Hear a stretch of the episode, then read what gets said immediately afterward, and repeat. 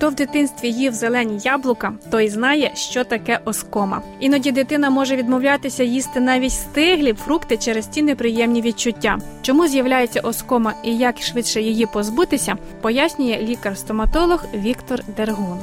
Оскома підвищена чутливість зубів. На це скаржиться дуже багато пацієнтів. Чому вона виникає і де саме? Причиною оскоми є ті місця, які не вкриті емаллю. В них виходить дентин. Дентин це структура досить чутлива. От і в деяких моментах ці трубочки дентині вони позбавляються пробочки, і нервові закінчення з'єднуються з зовнішньою середовищем. Люди відчувають дуже різкий холод і тепло, кисле, солодке. Де це може відбуватись? Це може бути відбуватись на ріжучих краях зубів, де емаль стерта або в прищікових ділянках. Як з цим боротись? Я як стоматолог, перше це покриття вторлаком.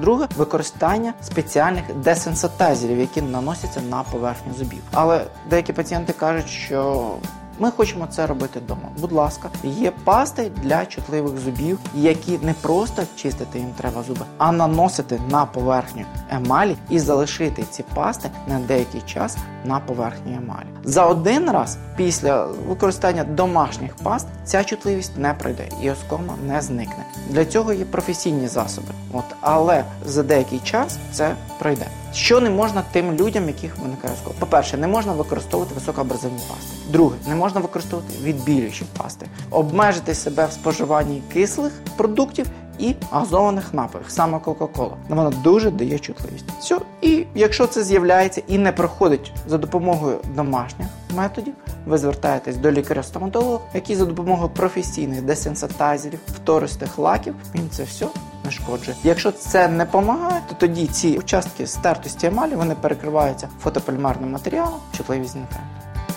Статус мама. Є народне прислів'я: то кислиць поїв, а кого оскома напала. Дуже прикро мати неприємності через чиїсь помилки. І є думка, що Бог теж карає дітей за провини батьків. Я дуже раджу вам прочитати 18-й розділ книги Єзикіїля. Тут чітко показана позиція Бога у цьому питанні. Він справедливий, поважає вибір кожної людини і зацікавлений абсолютно у кожному.